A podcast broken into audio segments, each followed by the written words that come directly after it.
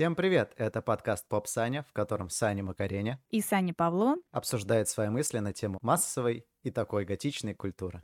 Когда мы обсуждали создание своего подкаста, мы решили, что хотим придумать несколько разных форматов. Перед вами рубрика, в которой мы даем список поп-культурных рекомендаций тем, кто закончил большой этап жизни, но пока не может начать следующий. Это прямо как одна из центральных тем в творчестве человека, которому будет посвящен первый выпуск данного формата. Что иронично и прекрасно, что формат мы назвали «Как жить после». А имя этого человека — Тим Бертон. Хэллоуин уже давно невозможно представить без работы Тима Бертона. Его фильмы пересматривают марафонами, образы персонажей используют для костюмов, повсюду играют саундтреки из его фильмов, но все хорошее рано или поздно заканчивается. Наступит момент, когда ты посмотришь весь список фильмов Тима, смахнешь скупую слезу и ощутишь в душе пустоту. И в этот момент врываемся мы. Специально ко Дню всех святых каждый из нас посмотрел несколько работ Бертона и составил список своих поп-культурных рекомендаций. Это фильмы, сериалы, мультфильмы, игры, какие-то проекты, которые дарят нам такое же настроение, как фильмы Тима Бертона, но не являются его работой. В этом выпуске не будет интерактивной части, мы только обсудим какие-то общие темы, а затем, собственно, перейдем к рекомендациям и их обоснованию. Давай, наверное, сначала каждый из нас расскажет, какой список фильмов он посмотрел, потому что мы не смотрели все работы Бертона, а каждый выбрал для себя свой список субъективный. И вот расскажи, пожалуйста, что именно ты смотрел и как тебе. Я выбрал абсолютно рандомные фильмы для себя. Я пересмотрел «Бэтмена» в очередной раз. Я пересмотрел «Марс атакует» впервые в осознанном возрасте. Последний раз я его смотрел в детском саду. Я пересмотрел «Эдвард Руки-ножницы». Впервые посмотрел «Сонную лощину». Это единственный фильм, который я посмотрел впервые. И пересмотрел «Чарли и шоколадную фабрику». Весьма рандомные фильмы, потому что у меня есть и супергероика, и sci-fi, и э, что-то, что очень ярко отражает Тима Бертона. А Чарли шоколадная фабрика, экранизация детской книги, так что очень разные вещи. А у тебя какой список? Я составила для себя более лайтовый список, потому что я не очень люблю фильмы ужасов. Наверное, можно сказать, что я просто пуся, и на самом деле фильмы его не страшные, например, «Сонная лощина». Поэтому я составила для себя список тех проектов, которые иллюстрируют для меня того Тима Бертона, которого я смотрела в детстве. И поэтому проекты получились лайтовые и семейные по большей части. Я посмотрела Битлджуса впервые. Не думаю, что это такой уж семейный фильм, но мне было просто интересно, потому что я в детстве смотрела сериал анимационный, и мне всегда было интересно, откуда же растут ноги вообще у этих персонажей. Потом я посмотрела «Кошмар перед Рождеством». Он у меня записан под звездочкой, потому что Тим Бертон не является режиссером этого мультфильма, но он автор идеи и сценарист. Продюсер еще насколько я знаю. Он максимально контролировал, и мне кажется, многие думают, что это его фильм. Да, потому что, когда мы будем обсуждать общие впечатления о том, что такое проект Тима Бертона, «Кошмар перед Рождеством» будет попадать абсолютно во все. И так как авторская рука там все-таки присутствует, то и в рекомендации это включать было бы немного странно. Поэтому я думаю, что это равно проект Тима Бертона, абсолютно его. Потом я посмотрела «Труп невесты», пересмотрела. Труп невесты я смотрела очень много раз. Он мне нравится даже больше, чем Кошмар перед Рождеством. Франкенвини, мультфильм 2012, по-моему, года или 2013. Еще я посмотрела «Мрачные тени», потому что хотелось не ограничиваться только анимацией, а еще какой-то мясной фильм посмотреть. Но при этом не «Алиса в стране чудес», который мясной я видела фильм. уже... Ну, блин. И в качестве такого чит-кода в прошлом году я с пылу с жару посмотрела Wednesday, поэтому мне не пришлось ее пересматривать. Я очень хорошо помню сюжет и могу соотнести, насколько она подходит под те критерии, про которые мы будем говорить дальше. В итоге каждый из нас посмотрел какой-то список фильмов. Они были похожи друг на друга, но и отличались, но в целом, так как это авторское кино, то какой-то общий вайб у них все равно есть. И надо нам с тобой поговорить о том, что же это за вайб, из чего он состоит, для того, чтобы мы дальше могли перейти к рекомендациям и как-то обосновывать, почему мы рекомендуем тот или иной фильм, игру и так далее, как похожий на работу Тима Бертона. Первое, что всегда приходит на ум, когда мы говорим о Тиме Бертоне, это безошибочно скажут абсолютно все, это готичные сказки. Я для себя тоже написала, что в первую очередь это готичный визуальный стиль, потому что особенно он виден в анимации.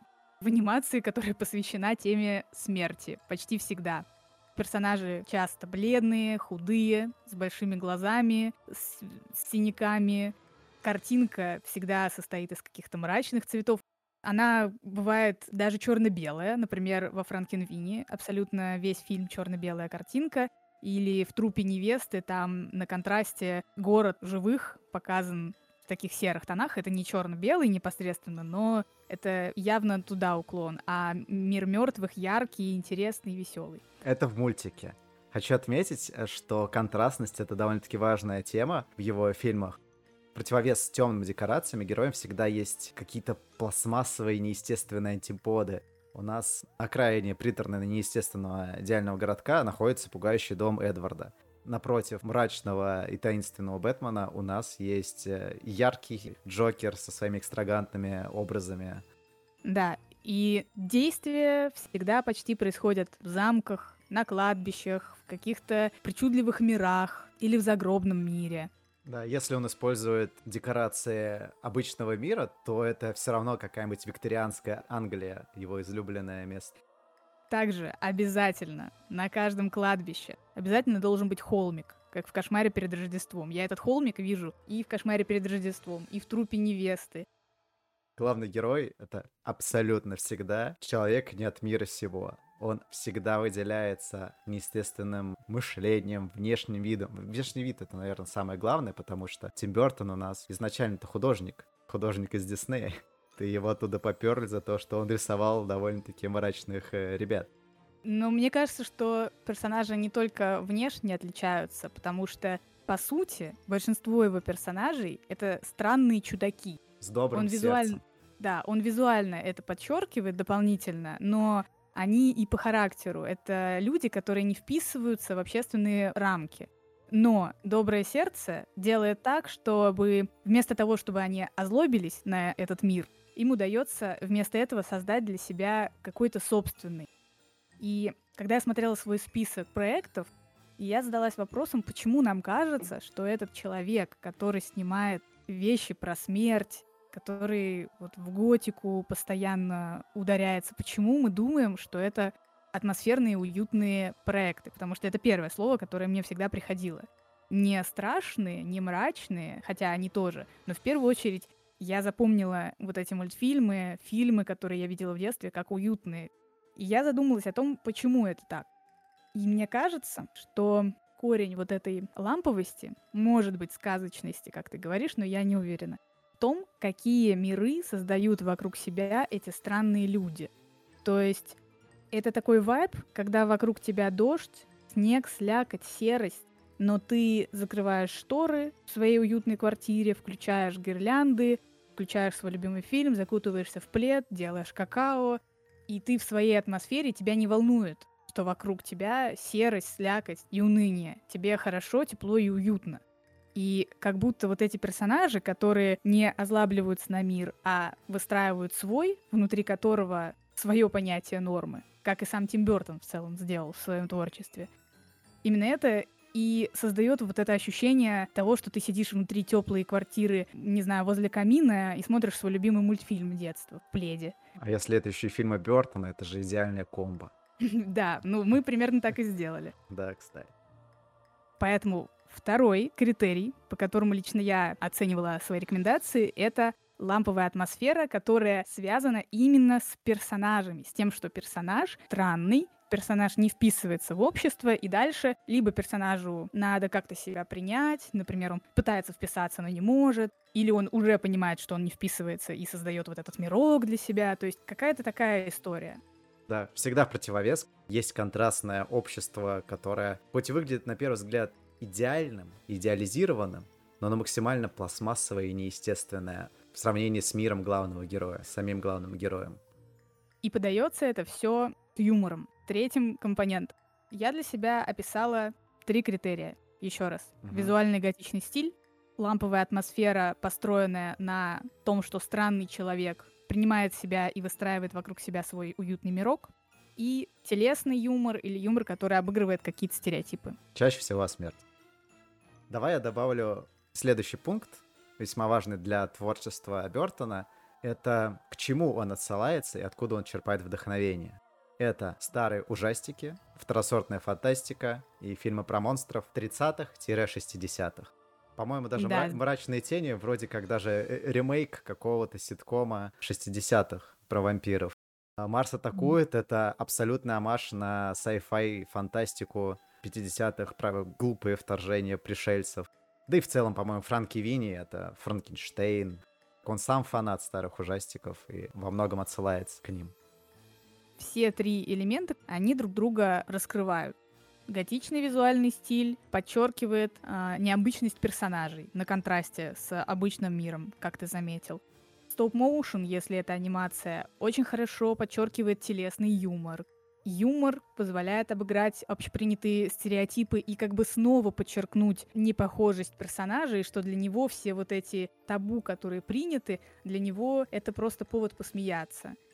Поэтому кажется, что проект Тима Бертона — это такой пазл, в котором все элементы друг друга дополняют и создают вместе такую общую картинку, которую мы и попробуем вместить наши рекомендации. Ну, либо какую-то часть хотя бы. Давай, наверное, начнем с твоих рекомендаций. Что ты предложишь нашим слушателям для того, чтобы не потерять вот это ощущение вайба Тима Бертона? Я пойду от очевидных рекомендаций к менее очевидным. К концу это будет вообще что-то странное и необычное, но я все обосную. Если вы любители игр, и также Тима Бёрд, вы наверняка знаете лучшую игроизацию его произведений. Это не перенос какого-то фильма в 3D-пространство. Это просто абсолютный дух и стиль Тима Бертона воплоти. И это Medieval с PlayStation 1. Это мрачная сказка золотой эпохи 3D-платформеров с британским юмором. История рассказывает о герое королевства Гэллоумир, серия Дэниел Фортескью, кто в свое время возглавлял войско и одолел злого колдуна Зарака. И спустя сотни лет колдун снова пытается завоевать королевство, используя некромантию. Но также и пробуждает сэра Дэна в виде очаровательного скелета. И теперь им снова предстоит сразиться. Весь юмор заключается в том, что наш воевода на самом деле первый погиб в сражении от стрелы в глаз. Он ничего не сделал для победы, но вошел в легенды. И теперь, играя за незадачливого рыцаря, с причудливой походкой предстоит одолеть Зарака на самом деле и оправдать звание героя. За простым сюжетом скрывается прекрасный экшен-платформер с той самой готической атмосферой и музыкой, отсылающей нас к ноткам Дэнни Эльфмана. Если вы включите саундтрек из этой игры, то вы не сможете его отличить от работ Дэнни Эльфмана в таких фильмах, как «Кошмар перед Рождеством» или в той же «Сонной лощине». Но музыку при этом писал не Дэнни Эльфман. Нет, писал не Дэнни Эльфман, но они, композиторы, прямо говорят, что черпали оттуда вдохновение. Арт-дизайн всего взят как будто прямиком из ранних готических работ Бертона. Это кладбищенский дизайн, различные извилистые линии, как ты говорила, телесный юмор. Этого там полно. В одном из уровней есть враги, маленькие гоблины. Они буквально могут отобрать у тебя оружие, и тебе приходится оторвать свою собственную руку и отвоевывать этой рукой свое же оружие. Так я и не поиграла. Ты мне давал диск, но не дошла я до этой игры, и теперь как-то... А теперь продал. Надо было продавать тогда. А Ты сказала, что есть э, холмик в работах Бертона и кладбища. Это буквально первый уровень, потому что склеп Дэна, он такой возвышается, э, как герой. Что из себя представляет игра геймплейн? Это экшен-платформер золотой эпохи PlayStation 1. Ты идешь из точки А в точку Б, попутно разгадывая загадки и воюя с монстрами-скелетами. Но это не загадки уровня «Дверь закрыта, найди ключ». Такие тоже есть, но есть и действительно креативные вещи. В игре примерно 20 с небольшим уровней, игра проходится примерно за 6-8 часов. К примеру, в одном уровне тебе нужно провести мышку по лабиринту к статуе слона, чтобы тот испугался а, и, и открыл путь. А через уровень, например, у тебя будет целая локация арены, где будет просто волны врагов, и тут надо уже отбиваться и держаться какое-то время. Арена, кстати, психолечебница, что как бы тоже абсолютно бёртоновская локация. Все эти примеры небольшие, это о том, какая разнообразная игра, и то, что она умеет развлекать, и самое главное, ты пробежишь ее за вечер-другой, тот же Хэллоуин. Открыл, прекрасная музыка, идеальный дизайн уровней, ламповая атмосфера там присутствует. Продал, продал, молодец. Мне захотелось да. попробовать. Саня, у меня там еще очень много, поэтому давай все-таки ты скажешь свой следующий, и мы немножко с тобой поперекидываемся. Это буквально козырь. Я не знаю, почему его нету у тебя. Я очень боялась, что она у нас будет одинаковая, угу. но ты не смотрел Wednesday, поэтому окей. В общем, семейка Адамс. Ну почему нет? Мне кажется, что это идеальное по визуальному стилю, по смыслу, по сюжету, это идеальный проект, который должен был экранизировать Тим Бертон. И он должен был его экранизировать еще тогда, в 90-е или в нулевые, когда в итоге стал режиссером Барри Зоненфельд, да. но изначально, по-моему, предлагали Бертону. И, тем не менее, версия Зоненфельда тоже отлично передает суть оригинального произведения. И самое главное, что эта история про необычную семью, и тоже все построено на контрасте обычного мира и мира этой семейки, и передает мораль, мораль, ну, тем не менее, передает мысль о том, что неважно, какая у тебя семья, если внутри вы друг друга любите, то неважно, насколько вы странные для всех остальных. Очень похоже на мораль, которую доносят почти все проекты из нашего пилотного выпуска. Да, да, я только хотел вдруг... сказать. Отсылается максимально. если вдруг вы его не слышали, пожалуйста, мы будем рады. Но, тем не менее, ламповая атмосфера в Адамсах точно есть, и она точно сочетается с готичным визуальным стилем, который подчеркивает контраст. И даже если взять оригинальный комикс по семейке Адамс, то ты увидишь, что это буквально выглядит как набросок Тима Бертона. Я а смотрела... Подожди, семейка Адамс это, это все-таки комикс или ситком? Что вообще было первым? Интересно. Вау! Ну, ты точно... Просто когда в прошлом году вышел Wednesday, все уже обсосали, э, откуда пошла семейка Адамс, но я тебе, ладно, еще расскажу. Это изначально зарисовки в газете. Mm. Визуальный стиль даже в оригинальном комиксе выглядит как набросок Бертона, потому что когда я смотрела Франкен Винни, я еще посмотрела небольшой отрывок документального фильма о том, как его делали, чтобы убедиться, что это не 3D. И это действительно стоп-моушен, и показывали его скетчи.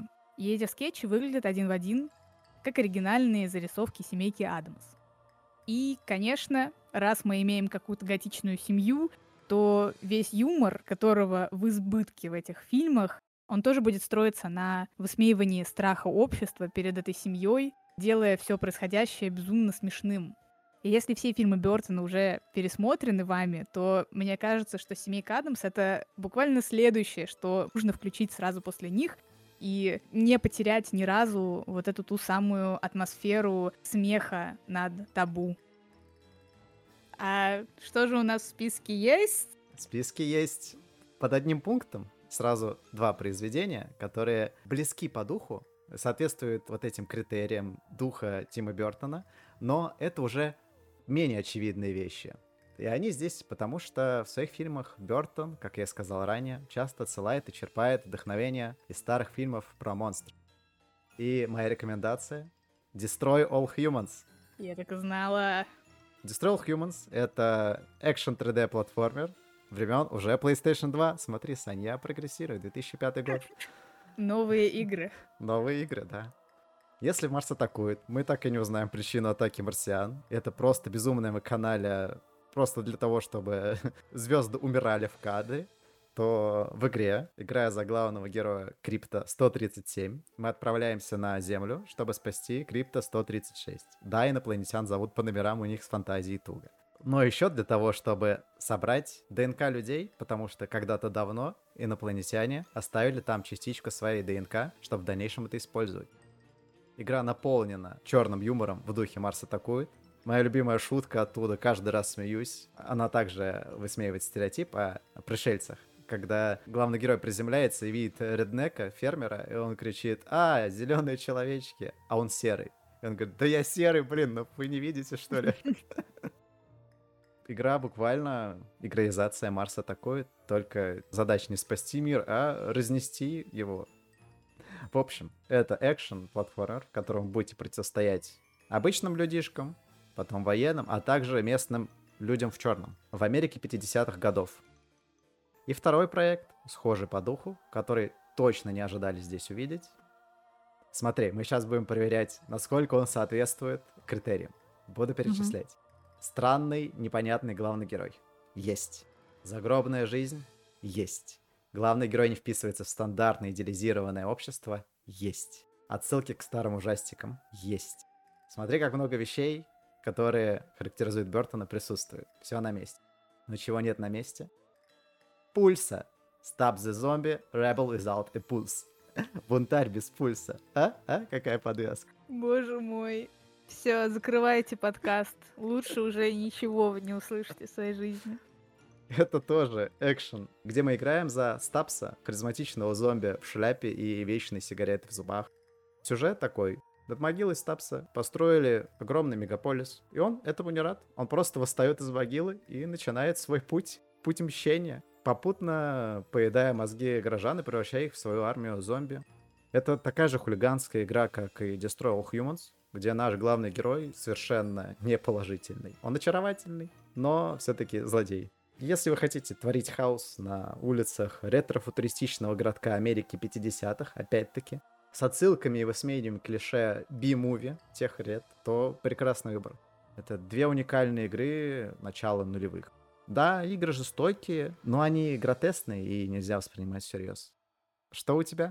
Так как у меня было много анимации, то часть моих рекомендаций связана с ней в том числе. Наверное, моя рекомендация тоже довольно банальна в каком-то смысле, потому что я знаю, что очень многие люди смотрели этот сериал, но я его пересмотрела сразу после того, как я посмотрела «Кошмар перед Рождеством», и вполне себе его мог снять и Тим Бертон. Они очень похожи. Я говорю про мини-сериал, который называется «По ту сторону изгороди».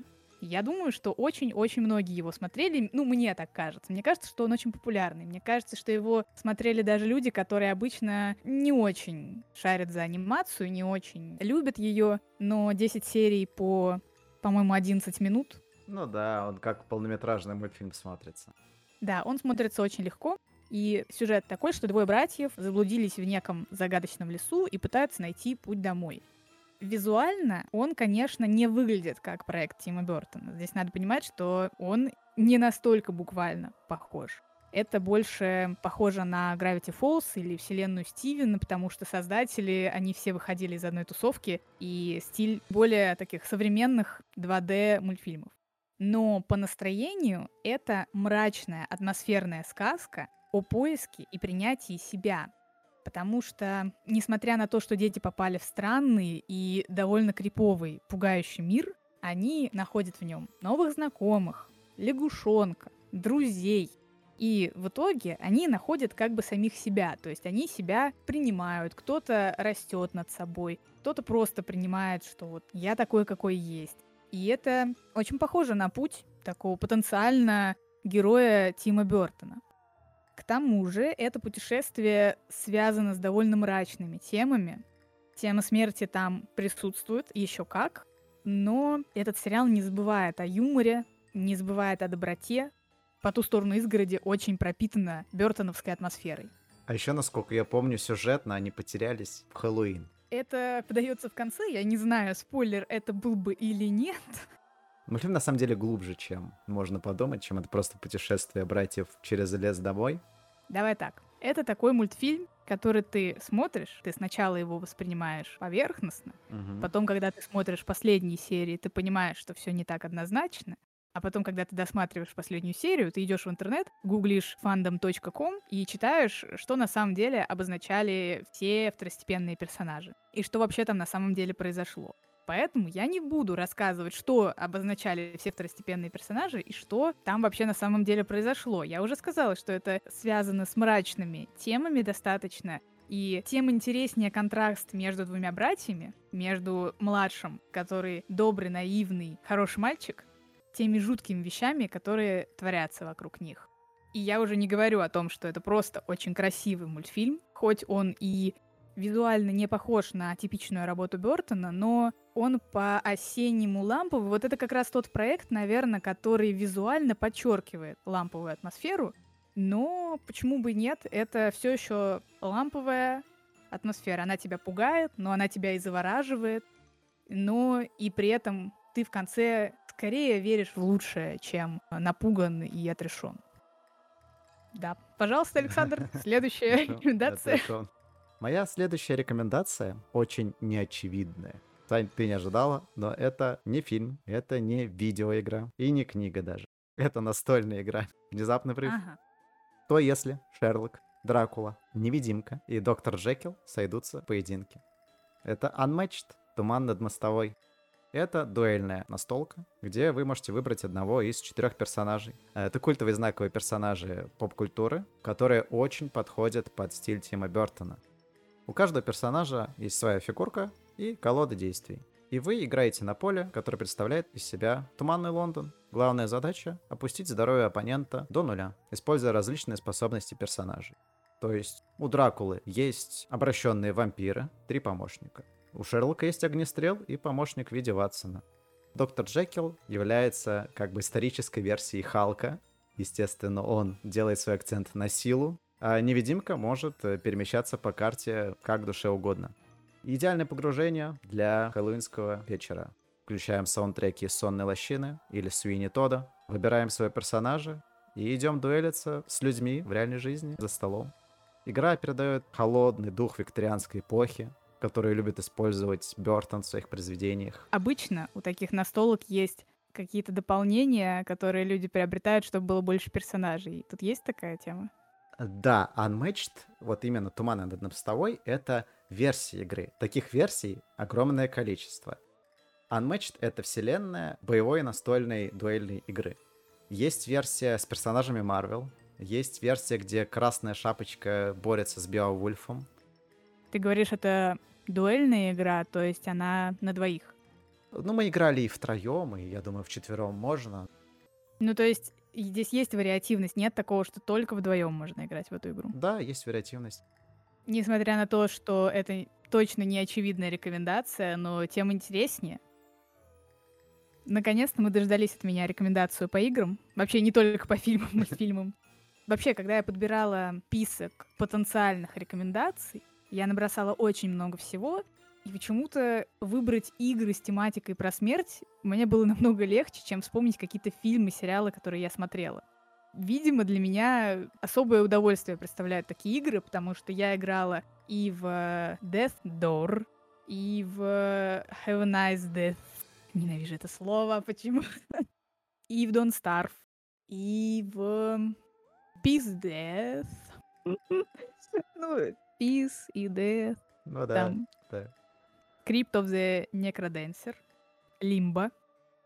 Выбрала я в итоге одну игру, которая, на мой взгляд, попадает во все три критерия, и называется она Graveyard Keeper. Это игра, которую я прошла, э, прошла почти все дополнения, и она для меня более тимбертоновская, чем Don't Starve, потому что в первую очередь это связано с ее жанром. Это Stardew Valley в мире копания могил симулятор жизни смотрителя кладбища, где тебе привозят трупы, ты их препарируешь, ты их закапываешь, ты следишь, чтобы у тебя были хорошие могилы, иногда ты разговариваешь с привидениями, иногда ты разговариваешь с черепом, при этом есть город и какие-то персонажи, с которыми ты строишь взаимодействие. Там, конечно, много разных механик. Это не только копание могил и препарирование трупов, Потом у тебя открывается алхимия, потом у тебя открывается бизнес-симулятор таверны в одном из DLC. То есть вариантов очень много, что ты там можешь делать. Главное, что жанр этой игры задает некий ритм.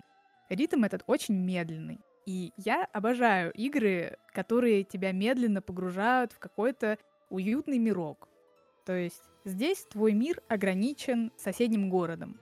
Персонажами которого ты взаимодействуешь, они тебе дают какие-то задачи, они помогают тебе на пути к твоей главной цели. Цель главного героя — вернуться домой из того мира, куда он случайно попал. То есть он не родился в этом городе, он как бы из нашей современности, но он вроде как умирает, и вместо обычной загробной жизни его перебрасывает в деревеньку в эту, где он внезапно становится смотрителем кладбища.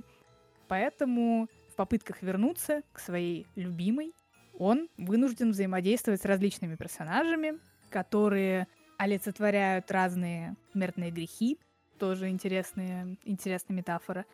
И в итоге, да, ему надо вернуться домой.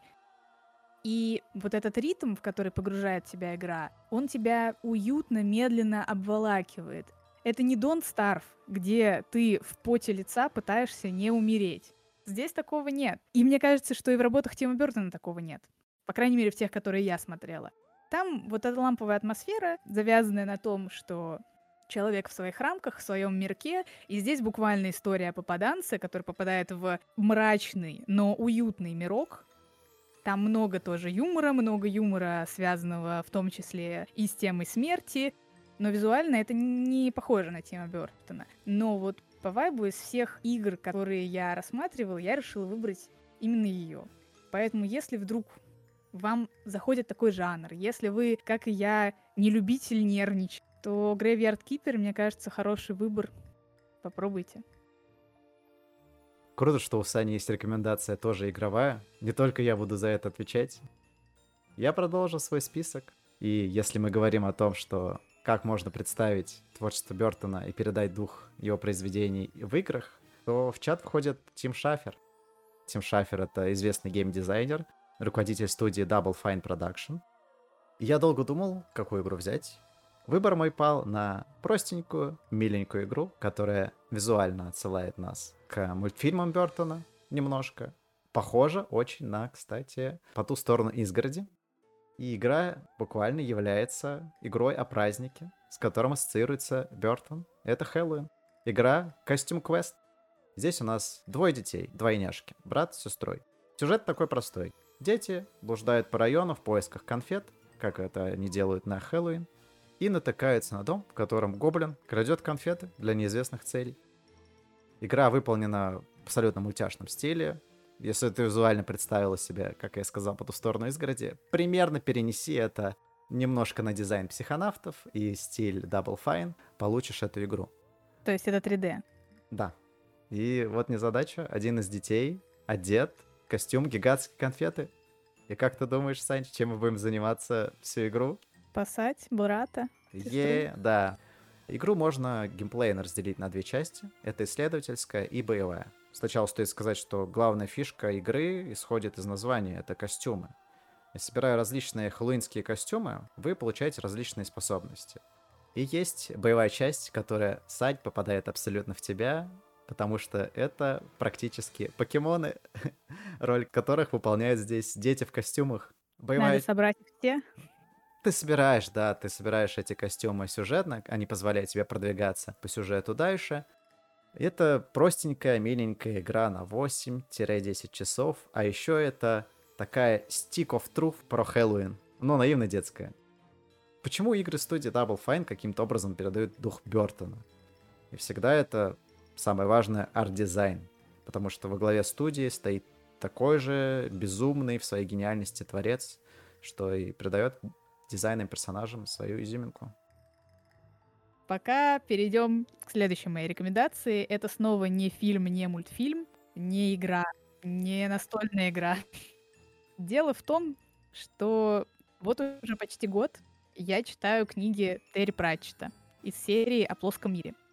Ой, эта серия насчитывает 41 книгу, из которых я прочитала жалкие 19. Ну, уже половина часть я не могу пока прочитать, потому что я слушаю аудиоверсии, и просто не все из них есть в аудиоформате. Но для того, чтобы автор и читатели вообще не сошли с ума, пока читают 41 книгу, книги эти не содержат как бы общий сюжет, они разделены на циклы. Но в рамках этого выпуска я, конечно, не буду советовать всего прочита, а только книги из цикла про смерть.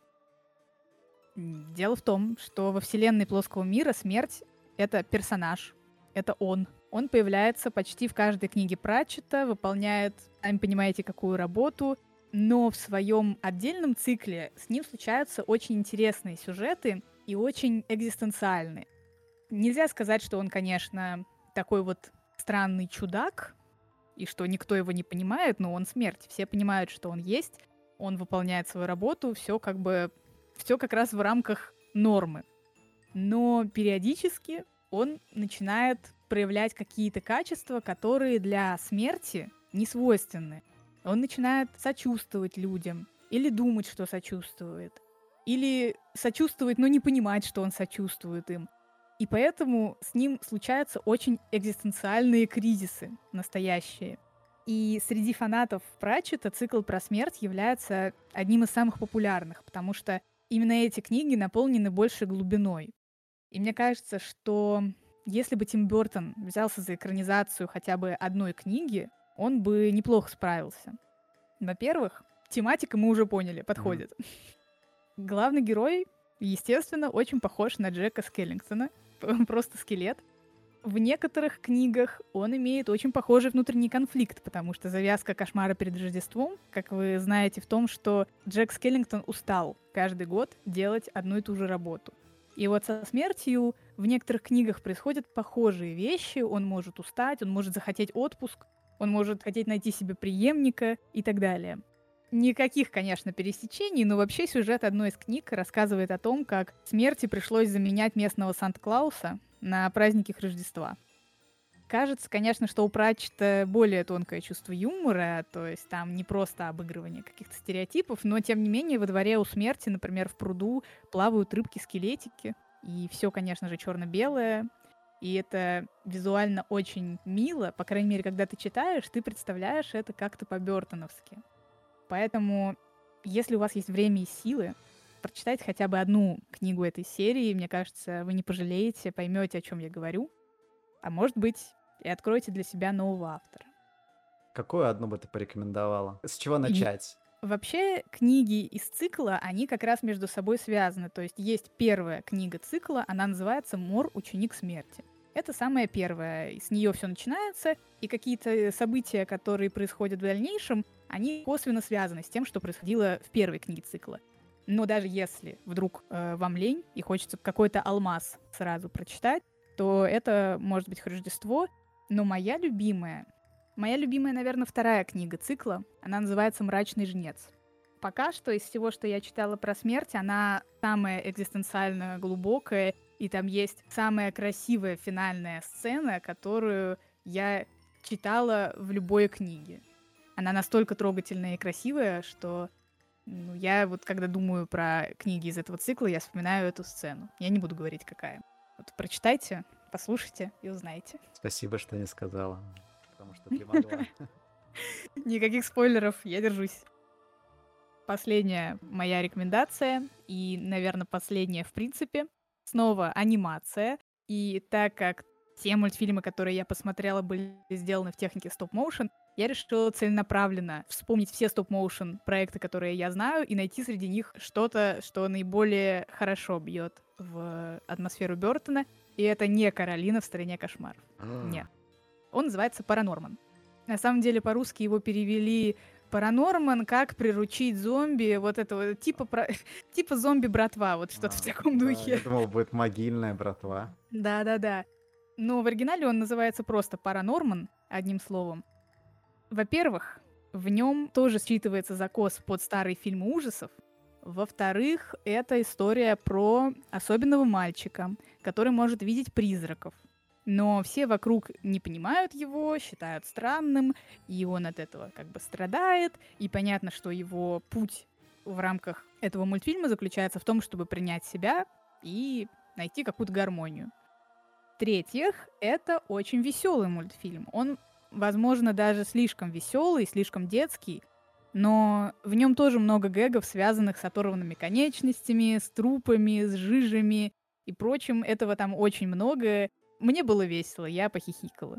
Стопроцентно визуально там не такой готичный вайб, но это все еще стоп-моушен. Все еще ощущается по Тим Бертоновски, потому что Тим Бертон для меня это автор, который ассоциируется в том числе со стоп-моушен анимацией, потому что он очень много сделал для того, чтобы ее развить. И того же Паранормана и Каролины в стороне кошмаров просто не было бы, если бы не было кошмара перед Рождеством. К тому же, это не самый известный стоп-моушен проект.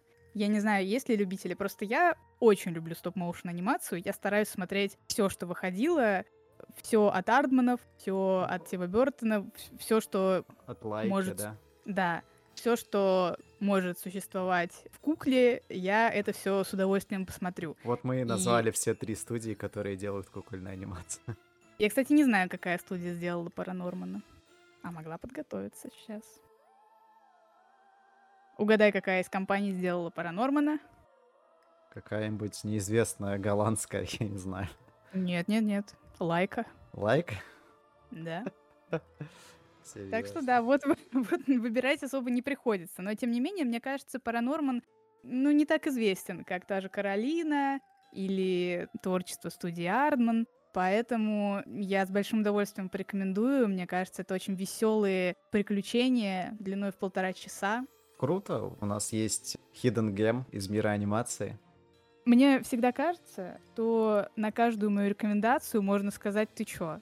Сумасшедшая. Есть Каролина, есть игры, есть Дон Старв, что ты несешь, какой Гравьярд Кипер. Но это мой субъективный список, я так чувствую. И я тоже. В общем, количество рекомендаций могло бы быть еще больше, но это наши субъективные, которые мы принесли через свой личный опыт, и что-то для вас, возможно, действительно будет в новинку. Касательно Тима Бертона и марафона его фильмов, с большим удовольствием пересмотрел некоторые фильмы. Какие-то я посмотрел впервые.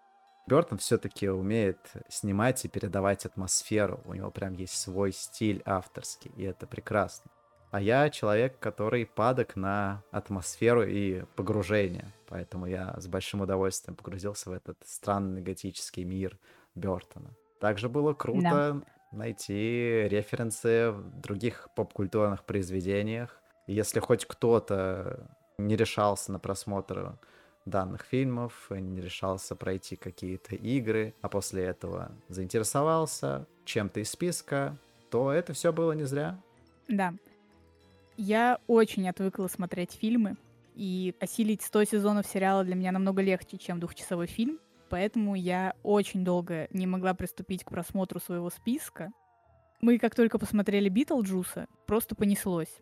На короткий период для нас стало привычкой выключать после ужина свет, зажигать гирлянду, смотреть следующий фильм Бертона.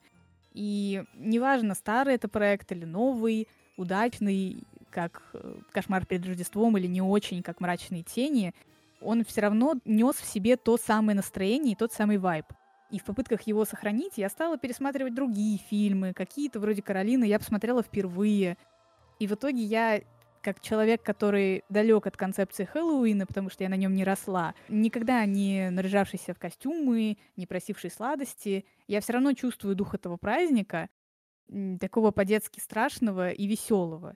Я очень надеюсь, что наши рекомендации в том числе помогут и вам почувствовать этот вайб. А у микрофона были Саня Макареня и Саня Павлова. Спасибо, что были с нами. Слушайте нас на Apple Podcast, Яндекс Музыки, Castbox, Spotify и даже ВКонтакте. Также в описании вы найдете ссылку на наш сайт, с помощью которого можно дать нам обратную связь или предложить тему для выпуска. До скорой встречи в новых выпусках. Пока. Пока-пока. thank you